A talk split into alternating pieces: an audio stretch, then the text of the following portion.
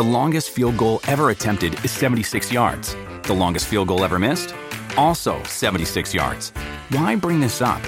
Because knowing your limits matters, both when you're kicking a field goal and when you gamble.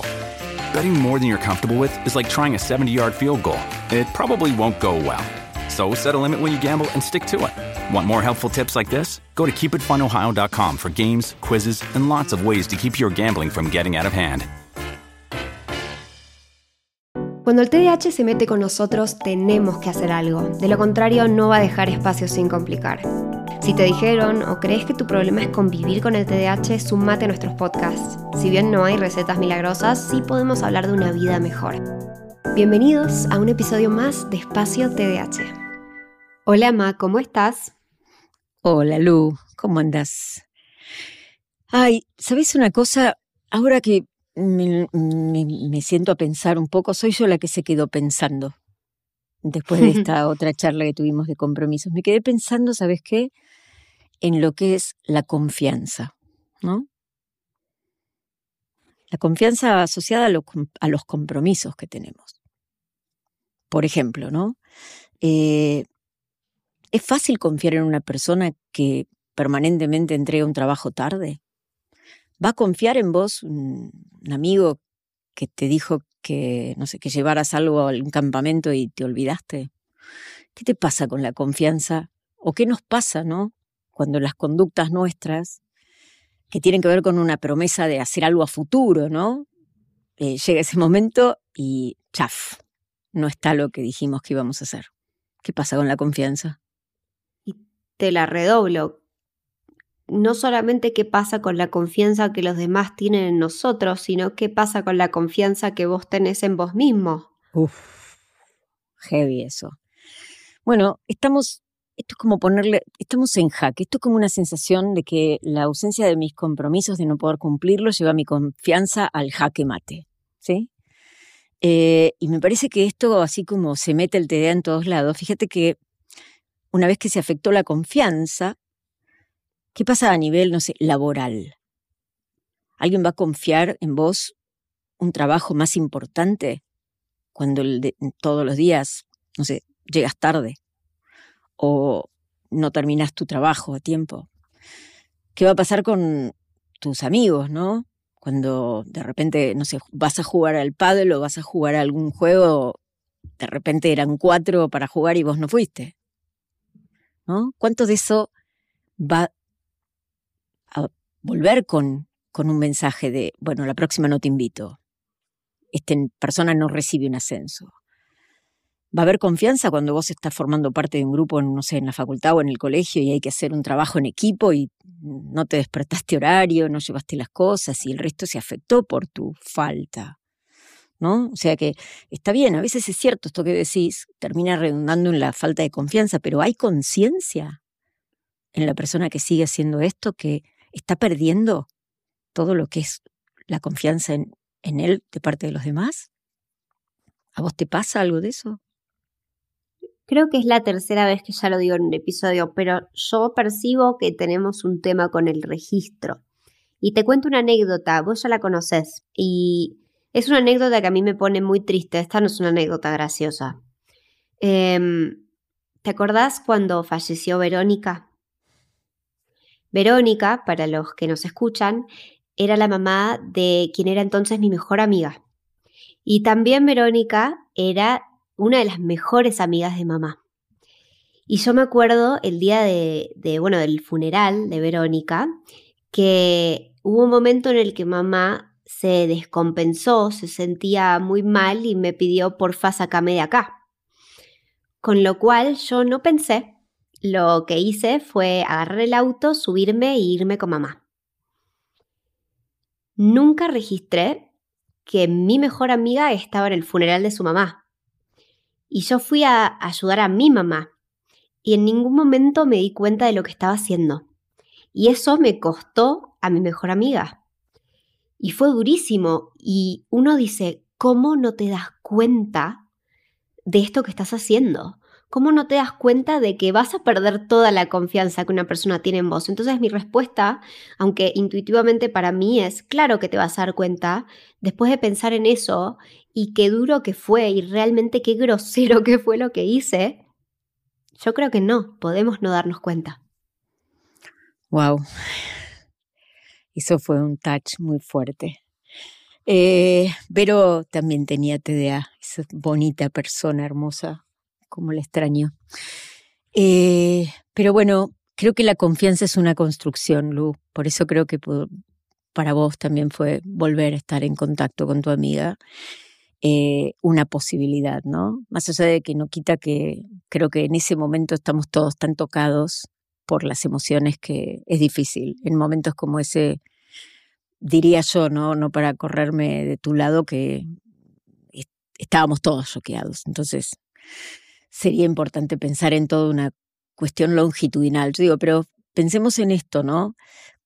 A veces un solo hecho, no sé, le pedimos o, confiamos en que un amigo nos va a ayudar en una cuestión de un trabajo y nos sentamos para esperarlo y no llega, se olvidó. O nos dice yo te busco y nunca vino. Em, o no le avisaste que no ibas a ir, por lo tanto fue el otro el que te fue a buscar y vos te olvidaste. Entonces, eh, sí, puede ser el autorregistro, pero ¿hasta dónde necesitamos saber que el registro de lo que hacemos daña a los demás y nos daña? ¿No? Como andar medio inconscientes por la vida. Entonces, eh, me parece tremendamente importante que pensemos en que nuestras acciones y las acciones en el déficit atencional están plagadas de impulsos, de falta de registro, de situaciones que parecen egoístas. ¿Cuántas veces nos han dicho alguno, ¿no? Que sos un egoísta, cuando mm. no hay una intención en lo que haces. Pero claro, hay una miopía al futuro, como dice Barclay. Entonces, eh, en realidad, la confianza es una hipótesis sobre esa conducta a futuro de la otra persona.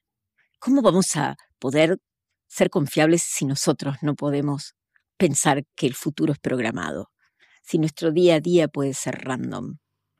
Entonces yo digo, muchas personas sin tener déficit de atención pueden no ser confiables, pero reparemos en esto, nuestros actos hablan de quiénes somos y también construyen esta identidad de la que hablábamos el otro día, ¿no? Entonces, eh, me parece súper importante que pensemos eh, cómo vamos a hacer cuando nos comprometemos, porque lo que está en juego no es una acción, es nuestra imagen y es la confianza que una persona puede tener en nosotros. Yo, ya que contaste una anécdota, voy a contar otra, porque me parece importante, porque yo siempre me digo, no, yo soy súper prolija con todo. Eh, yo hacía ginecología y todavía no sabía que tenía déficit de atención, estaba en el quirófano y por supuesto las mujeres en ese grupo no nos dejaban participar tanto y nos ponían a instrumentar o ayudar, pero era difícil, ¿no? Muy machista el quirófano es todavía. Y en mi desatención era una cirugía oncológica de cuello uterino. Se hacía lo que se llama un cono, se sacaba un cono alrededor del, del orificio externo del cuello y yo lo tiré. Lo tiré en el lebrillo, lo tiré con las gasas llenas de sangre, ¿sí? No volví más al quirófano, porque obviamente me sacaron a patadas más o menos. No fue intencional, pero fíjate vos qué difícil que es que una acción, producto de una distracción o de una cuestión no intencional, mine la confianza que puede tener alguien sobre un trabajo que te lleva un montón de tiempo.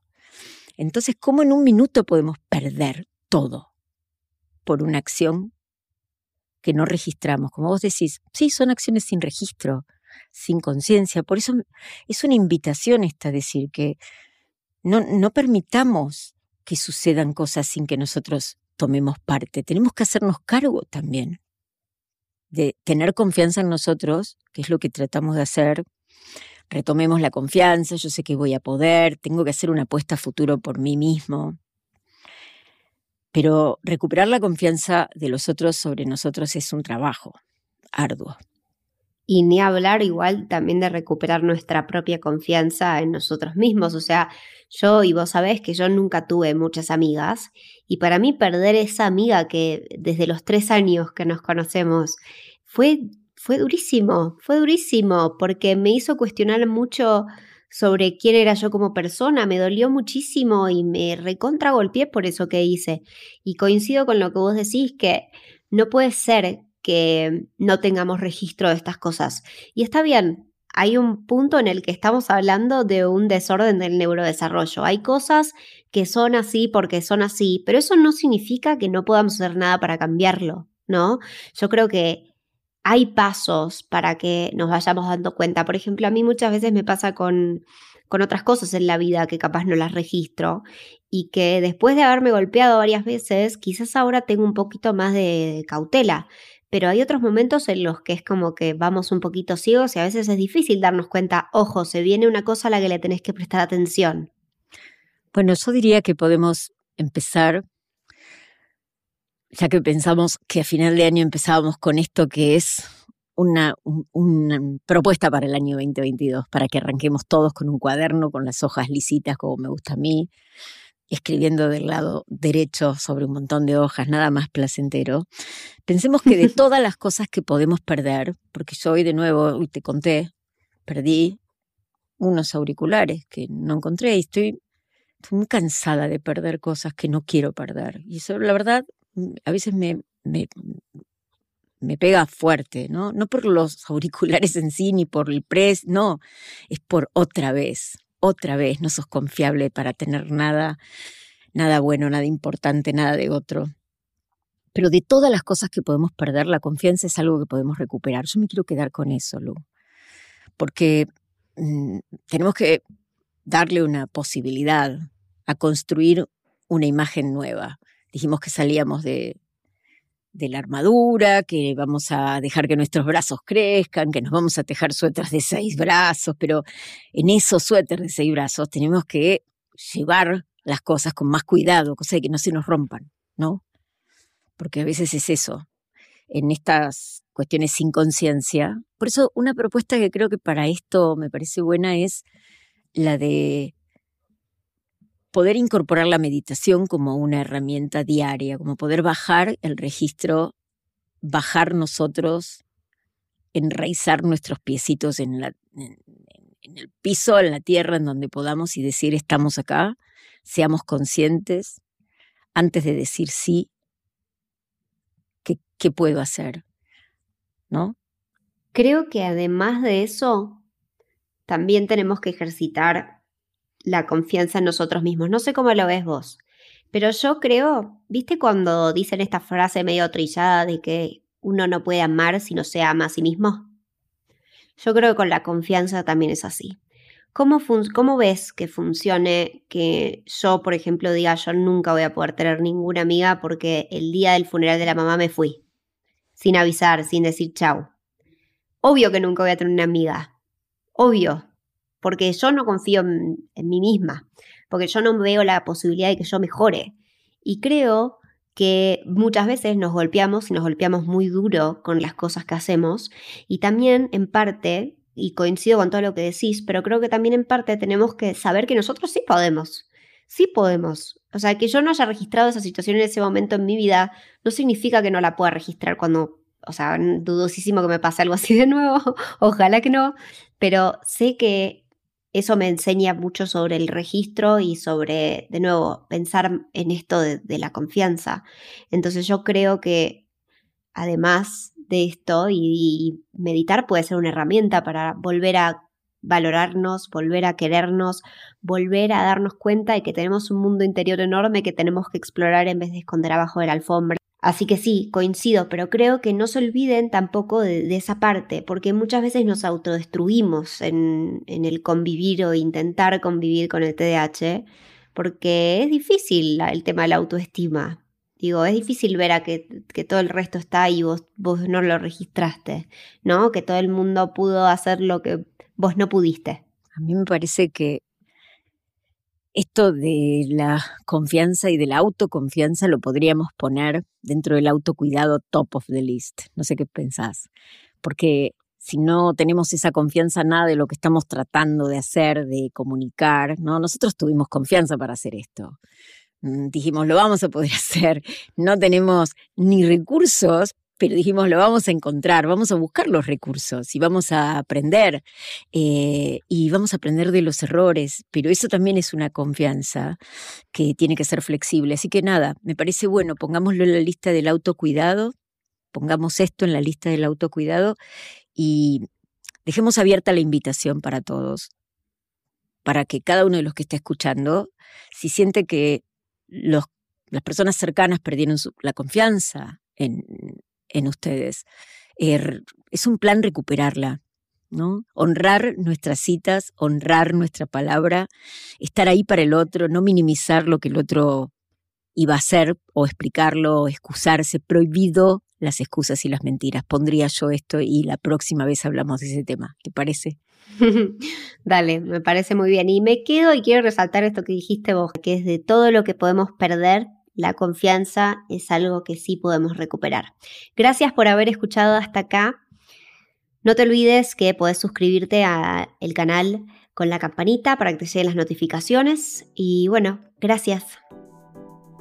Bueno, esperando que nos volvamos a encontrar, Lu, que descanses. Chau, Ma. Chau, Lu.